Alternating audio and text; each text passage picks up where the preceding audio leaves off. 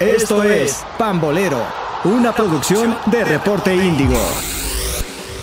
Bienvenidos amigos a una edición más de Pambolero, el podcast de Reporte Índigo, donde te contamos todo, absolutamente todo del fútbol mexicano de este clausura 2023 que rapidito ya está a punto de cumplir el primer tercio del torneo. Y bueno, siempre para mí es un, es un gustazo, ¿no? Eh, platicar contigo, mi estimado Cristian Maxice, ¿cómo estás? Bien, contento de estar en una nueva edición. Un poquito frustrado por mis diablos, pero vamos a dar. De eso, de eso vamos a hablar, ¿eh? De eso vamos a hablar de, de los diablos que no tenían una exhibición tan floja. Yo creo que ya en un rato, ¿no? No, sí, más bien tuvieron dos torneos buenos de final, pero en el resto ha estado más promedio. Sí, sí, sí, así es. Y bueno, pues vámonos rapidito a lo que fue la, la jornada 5, eh, que empezó el, el jueves 2 de, 2 de febrero, con un partido en donde Atlético de San Luis demostró que es menos malo que Puebla. Así es. Puebla, como ya habíamos mencionado, es un equipo que fue desarmado y se nota. Definitivamente se nota que es de esos equipos que lamentablemente los dueños los ven solo para desarmarlos y vender jugadores. Sí, Puebla volvió a hacer un cheque al portador, ¿no? Exactamente. Entonces aquí San Luis dominó bien y, y me parece justo el resultado, ¿no? Sí, hizo, mejor las cosas, las, las cosas San Luis. Y bueno, eso fue el inicio de la semana, eh, la semana 5 o la jornada 5 más bien, la fecha 5, que yo sigo pensando que tendrían que ser, bueno, si van a tener ya los partidos en jueves, pues deberían de poner un, un juego un poquito más atractivo, ¿no, Cristian? O sea, como para ir calentando el ambiente o cómo ves. Pues yo siento que sí, pero pues, al final, al final ya sabes, como se, se mueven todos los, los dueños de los equipos para ajustar los horarios, pues ya luego ya no, entiendo por qué. Sí, así es. Pero bueno, eso fue, eso fue el día jueves. Y ya el día viernes eh, tuvimos dos partidos. Uno fue el, el Necaxa contra Tijuana, en el cual, pues, ahí eh, empataron. Empató, se dio, se dio el empate entre estos dos, dos equipos. Y después, eh, Mazatlán, Mazatlán contra Juárez, que bueno, ya lo habíamos vaticinado. Juárez ganó 3-2, incluso de, de, de visita. Y pues bueno, Mazatlán no encuentra el rumbo. Mazatlán es, este, le está diciendo al Querétaro, quítate que ahí te voy. No, es una verdadera eh, lástima lo que está pasando con, con Mazatlán. Sí, y, y bueno, ya está, al parecer ya finalmente respondió Salinas Pliego de los planes que va a hacer. Ya, aparentemente va a haber cambios dentro de la estructura del equipo, pero, pero bueno, la realidad es que nunca ha tenido un equipo tan competitivo. A lo mucho el, el Morelia yo creo que fue el, el mejor equipo que tuvo, ¿no? Sí, fu- fue, fue pues, de las mejores eh, administraciones que tuvo, eh, más bien el, lo que menos le salió mal en el negocio del fútbol a, a Salinas Pliego. Y bueno, de los cambios que dices, pues es la llegada de Rubén Omar Romano, ¿no? Eh, ya Así es, el, el mucho- eterno segundo lugar. Exactamente, y muchos años eh, se tardó, bueno, no muchos, muchos años es un lustro, creo que sí es un tiempo considerable, ¿no?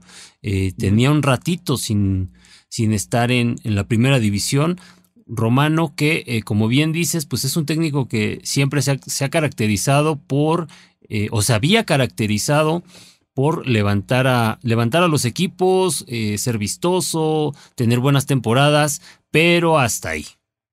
Es una realidad, ¿no? Sí, y bueno, no, también tuvo buen desempeño con Santos y Cruz Azul, pero al final no le alcanzó para poder levantar la copa. Estuvo prácticamente a un penal. Es lo más cercano que estuvo en esa, Sí, no, increíble. en esa final de 2010 entre Toluca y Santos. E- Esa final eh, no es la manera o, o el ejemplo más claro de cómo puedes tirar o cómo puedes echar a perder un campeón, un título, ¿no? En la, en la serie de los penaltis. Tenías todo Sí. y bueno, es- eso Y pasó. bueno, ¿qué, qué delanteros? En ese momento, Sí, ¿qué claro. delanteros? Bozo, Arce, todos ellos fallaron. Sí, sí, sí, te- terrible lo que, lo que pasó esa vez con, con Santos. Y eh, bueno, pues regresa, regresa Rubén Omar Romano a la, a, a la Liga MX, ¿no? Esperemos que, pues que le vaya bien, pero no será, no será nada, nada fácil con un equipo que, insisto, está, eh, está muy mal. Está vamos de a ser realistas, vamos a ser realistas. Ahorita está de Exactamente. relleno, le falta protagonismo. Y, y aquí en contraste en este partido, por lo menos Juárez se ve que está intentando hacer las cosas. O sea, ha, ha llegado constantemente, está tratando de empujar más, entonces yo por eso a Juárez lo clasifico en otra parte, a diferencia de Mazatlán, que, que sí, sí, sigo con mis dudas de haberlo llevado ahí. Pero bueno, Sí, sí, sí, pero y bueno, eso fue, eso fue ya el, día viernes. Ahora ya vámonos con el grueso de la actividad que comenzó el día, el día sábado eh, con un otro duelo entre hermanitos, ¿no? Este León contra Pachuca y pues bueno, Pachuca se llevó, se llevó el triunfo. Pachuca con este resultado sigue siendo el mandón de la, de la Liga MX, aunque ya no tan pues, pues tan aplastante, ¿no? Como en temporadas, como al menos el torneo anterior. No, al contrario, aquí León se vio más sólido. O sea, parece que León ya se acostumbró a jugar con menos jugadores por expulsiones. Sí. Y casi logran, a mi parecer, merecieron el empate en cierto punto. Sí, sí, sí. Hubo bastantes jugadas muy buenas de parte de León, que parece que está despertando León. Un poquito, pero ya como que ha tenido buenos partidos pese a no, no tener los resultados, ¿no? Sí, parecería que León ya está ahí empezando a, despertar, como bien dices, pero bueno, creo que Pachuca hizo lo necesario, Pachuca este, es un equipo más hecho, eh, los Tuzos están apuntando otra vez al, al, campeonato y aunque, insisto, no de la manera tan eh, aplastante o llamativa de torneos anteriores, ¿no? O sea, como que ya se volvieron un, eh, un equipo más experimentado y al mismo tiempo de que son más experimentados, hacen solamente lo necesario para ganar. Así es. Y luego, bueno, perdón.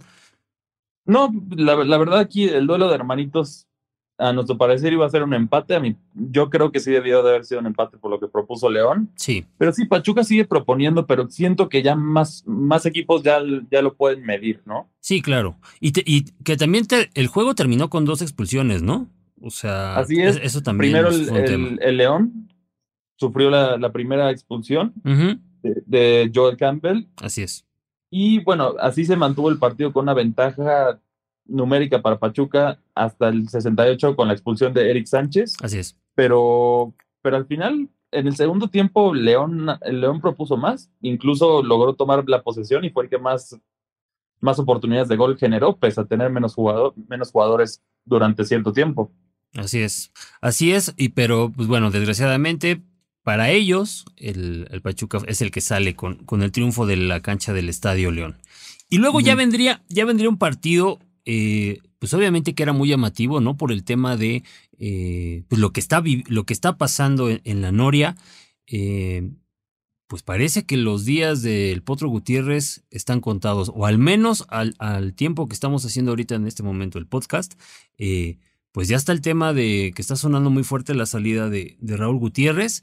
le habían puesto un ultimátum al parecer contra, contra Tigres, necesitaban ganar y pues los Tigres los Tigres se llevaron el triunfo de la cancha del Estadio Azteca con la participación ya de Diego Laines en el equipo felino. ¿Cómo viste a los Tigres? ¿Cómo viste a Cruz Azul, este Cristian? Bueno, Cruz Azul sigue sin dirección. Pensé que Potro le podía dar esta dirección y a mí me parece muy, muy temprano para cambiar de técnico, a mi parecer. Porque si no vamos a seguir en este mismo duelo que ha estado el Cruz Azul de cambiar a media temporada y, y no le da procesos completos a los, a los entrenadores. Por otra parte, Alaines lo vi bien, tuvo una muy buena oportunidad cerca de meter gol. Y Tigres juega constante, o sea, siento que es, en este sentido se ha mantenido leal a su estilo de juego. Y, y si no está roto, ¿para qué cambiarlo, no? Y así prácticamente tuvo la mayor cantidad de, jugadas a gol, dominó en la posesión, entre otras cosas. Sí, dominó, dominó Tigres en la cancha del Estadio Azteca, esa es una realidad. Eh, Cruz Azul pues es un equipo que no da bandazos nada más. Eh, ahorita es penúltimo lugar de la clasificación, o sea, tiene un punto. Digo, si no estuviera, si no estuviera Mazatlán, estaríamos hablando que la máquina sería el último lugar de la clasificación. Y bueno, el siguiente partido de Cruz Azul es contra tus Diablos. Y eh, que yo creo que ahorita vamos a hablar de eso, pero es una oportunidad de despertar para cualquiera de los dos equipos. Sí, sí, sí. Es, va, a ser un duelo bastante, bastante interesante, pero vamos a tocarlo ahorita un poquito, poquito después. Vámonos con el siguiente partido que para mí fue el mejor partido de la, eh, de la jornada, América contra Santos, un partido muy movido, un partido en el cual eh, Santos parecía que se iba a llevar la victoria, pero al final viene eh, América, empata, empata, el duelo y bueno, estamos viendo al menos me pareció ver que América ya despertó, ¿eh? Ya despertó, pero también con mucha polémica arbitral, ¿no? Sí, claro. Eh, porque vimos, a mi parecer, Henry Martin jugó de, de a gratis. Después de ese, de ese pisotón bravo que da, no le saca ni la tarjeta amarilla y no se revisa en el bar, que no entiendo eso. El América sí estamos acostumbrados a que es un equipo que puede remontar resultados adversos y lo vuelve a lograr. Pero eh, dos detallitos, ese y el, el penal se, se debió haber repetido definitivamente, porque había tres jugadores del América adentro dentro del área a la hora de que estaba tirando el penal. Entonces, son ese tipo de detallitos que ya, ya, ni, ya ni entiendes, ¿no? Sí, el, famoso tema este del criterio de lo que vas a marcar o no vas a marcar, que para algunos equipos sí es eh, aplicable y para otros equipos no es aplicable, ¿no? O sea, depende cómo, cómo, te llames en la Liga MX, así te van a marcar y en el caso del América, pues vaya, históricamente así ha sido y yo creo que así será siempre. Sí, y bueno, aquí fuera de eso, el América sí, sí domina el partido. Sí. En la mayoría de los minutos, pero esas no son las maneras en ese sentido. Yo creo que sí se debió de haber repetido el penal y, también esa expulsión se debió de haber dado, que, que quizá pudo haber cambiado el rumbo del partido, no sabemos, pero, pero bueno, aquí empiezan yo creo que las polémicas arbitrales, que hubo varias también en esta semana, ¿no? Sí, sí, sí, hubo varias, y digo ya nada más para cerrar el tema del América Santos, muy bien Acevedo, ¿eh? O sea, Acevedo, Acevedo está ya... Eh, para decir, ¿saben qué? Al técnico que sea, yo soy el portero titular de la selección mexicana. ¿Qué cosa con este cuate?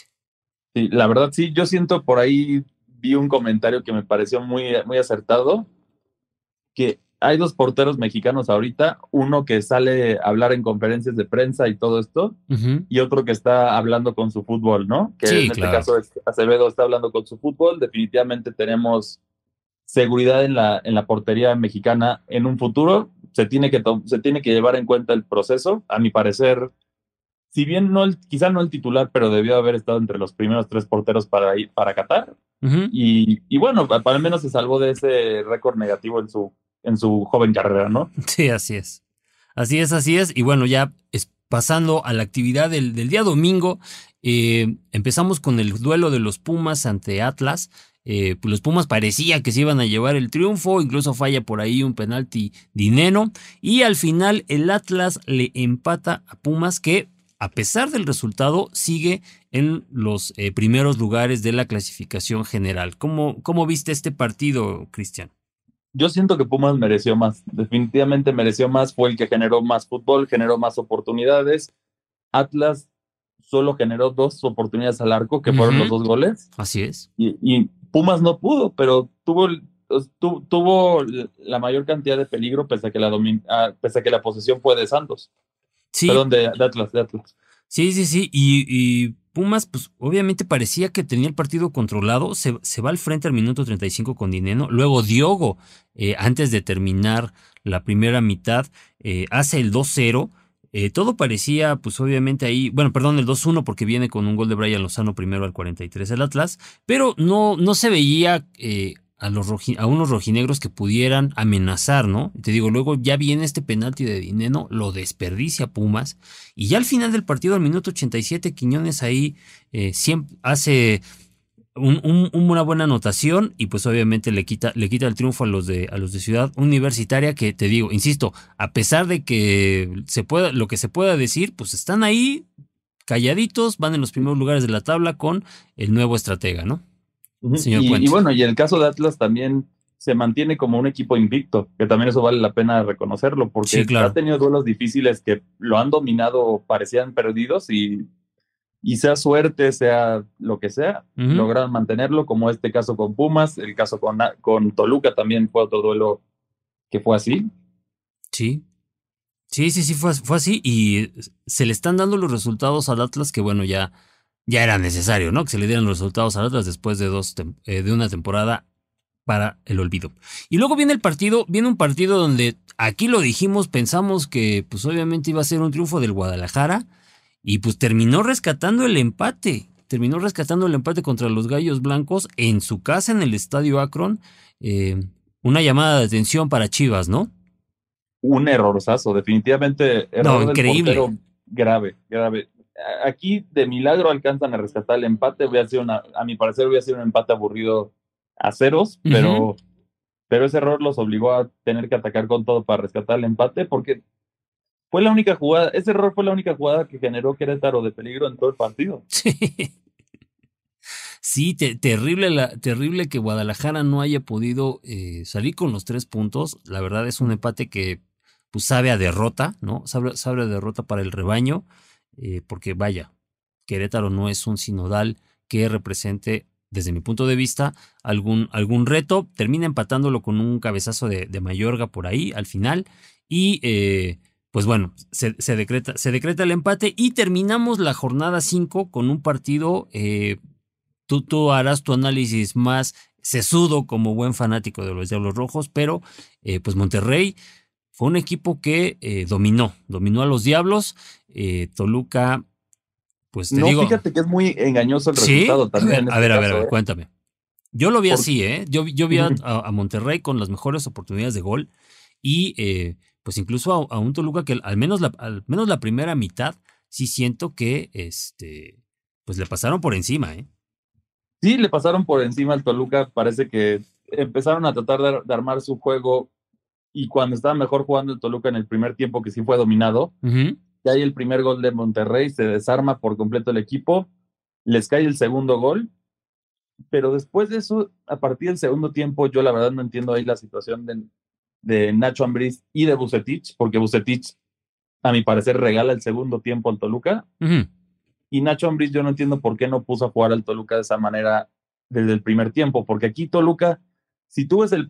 Toluca está sufriendo de un síndrome que yo le llamo el síndrome de Barcelona, ¿no? Ajá. Que básicamente es un equipo que te domina en oportunidades de goles, en posesión muchísimo. Aquí, mira, para darte una idea de la cantidad de pases entre Monterrey y Toluca, a lo que me refiero, mm. Monterrey en todo el partido hizo 316 pases. Sí. ¿Sabes cuántos hizo Toluca? Pues yo vi por ahí que eso sí tocaban y tocaban la bola, ¿no? Me imagino que hicieron un poco más, pero a ver, dinos la cantidad. 625 pases. No, bueno, casi el doble. Dominó en la posesión Toluca prácticamente un 33-67%. Es muy, es un, en teoría te hace parecer que fue otro partido. Sí. Y, y Monterrey prácticamente dio el, se, casi, casi arruina su partido. Que Monterrey eso le ha pasado mucho que en los, en los primeros tiempos juega muy bien y después se duermen en sus laureles y ahí le, ahí le pueden clavar los, los goles. Aquí a Toluca le alcanzó para uno que ya, por lo menos, Toluca ya rompió su racha sin goles, sí. pero no fue suficiente para una victoria. Pero a mi parecer, aún los dos equipos, si, si están bien armados, porque tenemos que recordar que Toluca también tiene mucha, muchos jugadores lesionados en este momento, son candidatos a campeón. Sí, son, son candidatos a campeón. Eh, sobre todo, yo destacaría también, eh, ahorita que lo comentaste, lo del tema de, de Monterrey que, que, deja escapar los partidos. Eh, qué fallas también de Funes Mori. Por ahí eh, tuvo un par que pues obviamente era para ampliar el, marcador y pues no sucedió. De entrada, pues obviamente con, con, este resultado Monterrey llegó a 12 puntos, solamente por diferencia de goles. Pachuca es el, es el primer lugar. ¿No? Y en tercer lugar se encuentra, se encuentra Tigres con, con 11 puntos. Eh, bueno, se me olvidó un pequeñito detalle del partido. También, a mi parecer, bajo qué juicio le perdonaron a Roja Monterrey, ¿no te parece? Ese codazo. Sí, sí, sí. Ese codazo que ni lo revisó el VAR, que otra vez entra la crítica. E, entra la crítica al, al, al VAR. Entonces, aquí, ¿cuándo revisan y cuándo no? este codazo se vio, todos lo vimos en la transmisión y bajo ese sentido me dirán, no, le vas al Toluca esto, pero a ver, a Militao lo expulsaron en la semana por una falta exactamente igual. Así es. Entonces, ¿dónde está el criterio? El criterio ha afectado mucho y, y otra vez estamos viendo que el arbitraje se está quedando flojo en revisiones y en ese tipo de detalles. Y por ahí también yo podría argumentar que hubo una, una patada de Funes Mori, que a mi parecer puede haber sido roja, en el sentido de que, de que el Toluca está recuperando el balón y él mete la patada por atrás para frenar el partido, pero no es una falta táctica porque es por atrás. Pero bueno, es, eso no sabemos si hubiera afectado el marcador, ya que al, final Monterrey aprovechó las suyas, Toluca sigue generando, pero no llega al área y y bueno, tienen que mejorar este aspecto. Sí, y tienen que mejorar este aspecto porque ya van en el décimo lugar de la tabla, ¿eh? O sea, Toluca en, hace, en dos jornadas se, se cayó en el sentido del tema de los puntos, tienen seis, unidades nada más. Y te digo, ya están en el décimo lugar de, la tabla. Si quieres, eh, repasemos cómo, cómo queda la tabla y ya después vamos con los pronósticos de la siguiente jornada. Eh, y, bueno, en el caso de Toluca, rápido para incluirlo, también su segunda mitad del torneo es más fácil. Le tocan rivales que son más fáciles, entonces en, teoría debería de sumar más puntos. Pero, pero bueno, vamos a, revisar la, la tabla. Pachuca se mantiene como superlíder con 12 unidades, seguido por Monterrey con 12 unidades igual, solo diferencia de goles los separan, tres goles. Tigres va con 11 puntos en tercer lugar, Santos con 8 puntos en cuarto, Pumas con 8 en, quinto, San Luis con 8 en sexto, Chivas con 8 en séptimo, América con 7 en octavo, Atlas con 7 en noveno, Toluca con 6 en décimo. Entonces ahí eh, todavía está medio pegada la, la, tabla. Entonces no, no, todavía no es alerta roja para los equipos. Pero bueno, ya abajo está Juárez con 6, Necaxa con 4, León con 4, Tijuana con 4, Puebla con 4, Querétaro con 3, Cruz Azul con 1 y Mazatlán que sigue siendo la, sigue siendo la, consentida, ¿no? De todos. Sí, la, la, el cheque aportador, el, primerísimo, ¿no? Cheque aportador. Sí, pero si bien como dices, no, no es el tema de alerta roja, yo ya sí veo muy claro ya la distancia entre los 11 primeros de los del lugar 12 para abajo, ¿eh? O sea, sí, yo, yo sí ya noto una diferencia eh, de, de, talento por ahí, ¿no? De, de fuerza. O sea, yo no veo ya, te soy sincero, yo no veo peleando a Necaxa, León, Tijuana, Puebla o Querétaro, inclusive Cruz Azul, eh, peleando el, el repechaje, ¿eh? O sea, alguno, de, alguno de ellos se va a meter porque pues va, quedan en el, en el lugar número 12. Pero sí yo ya veo una diferencia que los 11 que tenemos ahorita, los 11 primeros lugares, eh, a todos ellos los vamos a ver en el, en el repechaje. Bueno, al, al menos en la parte final del torneo más bien. Sí, tendría que ser un desastre de los, de los que van arriba para que no, no pudieran tener esta situación. Y bueno, ¿te parece que analicemos los próximos partidos que, que van a ver? Sí, claro, dale, dale. Comenzamos la jornada 6 con Querétaro León el jueves a las 7, que a mi parecer León tendría todo para ganar, ¿no? Siento que tiene que aprovechar, ya que ha tenido buenos partidos, aquí los, los nuevos Larcaboys tienen que despertar. Sí, yo, también yo también me iría con, el, con un resultado favorable a, León, a pesar de que el partido se va a jugar en Querétaro. Así es. Y bueno, continúa la jornada con Atlas contra Monterrey. Yo siento que siendo local, Atlas va, va, a ser un empate a goles, un 1-1. Sí, yo también veo el empate. Luego, lo tenemos el, viernes ya comenzamos la jornada con Puebla contra Mazatlán, que aquí, a mi parecer, Mazatlán debe seguir la linda tradición y va a perder contra el Puebla, ¿no crees? sí, creo que le llega en muy buen momento al Puebla este partido para que pueda retomar eh, la senda del triunfo y eh, pues ahí levantar sus, sus, expectativas sobre el torneo. Sí, no hay, no hay manera en que Mazatlán pueda ganar un partido, desde mi punto de vista. Lo tenemos del partido de Tijuana contra San Luis, que a mi parecer va a ser un empate, un, un, empate con buen dinamismo de partido, un empate de goles. Fíjate que yo le voy a San Luis. Yo creo que San Luis va a sacar un triunfo de allá de, de la frontera. Y la frontera es difícil. Sí, en ese sentido, sí. si fuera de local, San Luis definitivamente lo ganaría, pero aquí de, la frontera siempre se complica y esa cancha que ya sabemos que para algunos equipos es un dolor de cabeza, sí puede complicarse. Sí, sí, sí. Entiendo lo que, lo que dices, pero fíjate que aún así me lo voy a jugar y yo creo que San Luis eh, va, va, a, va, a, sacar la victoria y eh, va a empezar a dar de qué hablar, ¿no? En la parte, en la parte de arriba de la tabla. Y bueno, luego después de ese partido sigue un duelo de hermanitos, ex, hermanitos. Ex hermanitos. Ex hermanitos. América contra Necaxa, que se va a jugar en el Azteca el sábado 11 a las 5 de la tarde. Que yo creo que el América va a ganar un 2-1. Un 2-1 yo le doy a este marcador. Sí, yo también no creo que, yo creo que sí van, van a ser dos goles de ventaja, ¿no? Con dos goles de ventaja, América se va a imponer eh, a los rayos o hidrorrayos, como quieran llamarles. Y bueno, este partido después es seguido por Tigres contra Pumas, duelo de pelinos. Ah, buena prueba. Buena prueba para los Pumas, ¿eh? así es. Yo, yo consideraría un, un gran resultado para Pumas un empate en el volcán. Sí, sí, sí. Sí, sería, sería espectacular que Pumas saliera con el, con el empate de ahí, eh, pero sí siento que Tigres se va a terminar de imponerse. Habrá que ver cómo le va el partido. ¿Podrá Laines también ya estrenarse como delantero y anotar su gol? No sé. Y por otra parte, después tenemos Juárez contra Santos, duelo de, de la frontera. Mm, a mi parecer, Santos tiene Santos muchos argumentos para poder ganar este partido. Sí, Santos tiene más argumentos, más fútbol, más portero, más todo, ¿no? O sea, creo, creo que Santos eh, tiene que llevarse los tres puntos de, Ciudad Juárez. Luego este partido seguido eh, por, el, eh, por Pachuca contra las Chivas, que en este caso yo creo que los Tuzos tienen las de ganar. Chivas mostró un partido muy tibio contra Querétaro, mientras que Pachuca ha sido constante, ¿no? Fuera de esa goleada que Tigres le dio, ha sido constante y ha ganado el resto de sus, de sus partidos. Entonces yo creo que sí, Pachuca va a seguir con la tradición y ganar un partido más. Sí, sí, si Chivas, eh, si Chivas quiere tener alguna oportunidad contra, contra Pachuca, debe mejorar radicalmente lo que hizo el, el domingo pasado ante Querétaro.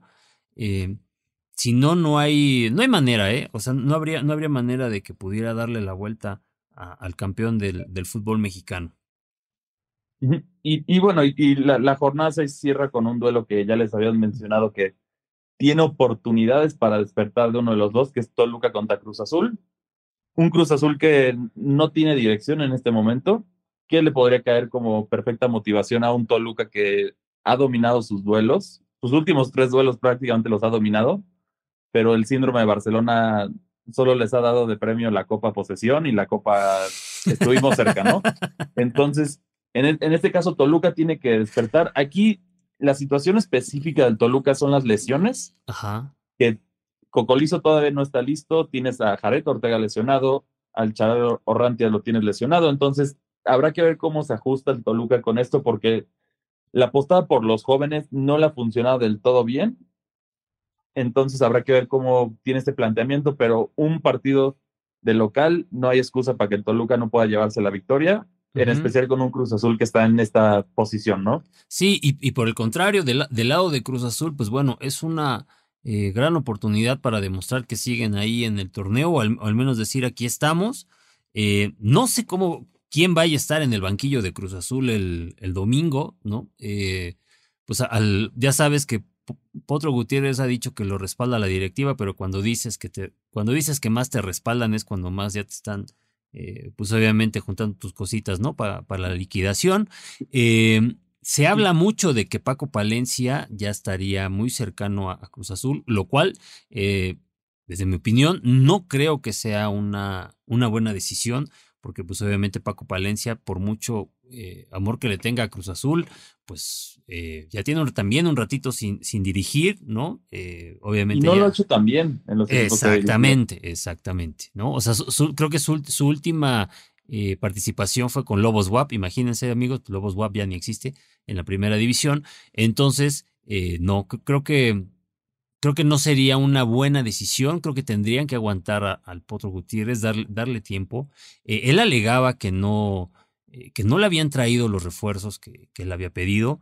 Eh, y en un equipo como Cruz Azul, con, donde lo que hay es dinero, pues obviamente eso sí te habla de que hay otras cosas, ¿no? Y él, él incluso hablaba de que hay una crisis, pero no era una crisis futbolística. Entonces, por ahí dejó entrever que las cosas no están bien con la directiva es que al parecer el tema del Cruz Azul parece cambiar drásticamente cuando se, se le da el apoyo al Cata Domínguez. Parece que, porque el Potro sí lo apoyó desde el principio y ahí creo que se dividió mucho el, el club, ya sabemos por ese tema muy controversial de la, de la famosa fiesta de, que, que le hizo a su hijo. Entonces en esta situación parece que se rompió el vestidor y por eso posiblemente podremos estar pensando que le están tendiendo la cama, ¿no? Sí, sí, sí. O sea, te digo, él, lo deja entrever. Él, él, dice que no es un tema de crisis futbolística, sino de, de, otro tipo. Y entonces, pues obviamente ahí se da, se da pie a, pues obviamente, a que todo mundo saque ahí sus, sus conjeturas, ¿no? De, lo que está pasando con Cruz Azul, que ya sabemos, ya sabemos que Cruz Azul es un equipo que muchas veces todo tiene que ver el tema de, de la directiva, el tema de malos manejos de la gente de pantalón largo para que este equipo se empecine siempre en eh, ir mal. O en Cruz Azulearla. ¿no? O en, Cruz, en como lo decimos llanamente. Y bueno, nada más recordar que eh, este partido es el que cierra la jornada 6 y se va a jugar al mediodía. Eh, obviamente, ese fin, este fin de semana hay Super Bowl y la liga pues no quiere, pues obviamente no, competirle ¿no? al evento de la, de la NFL como lo ha hecho ya en los últimos tres, cuatro torneos.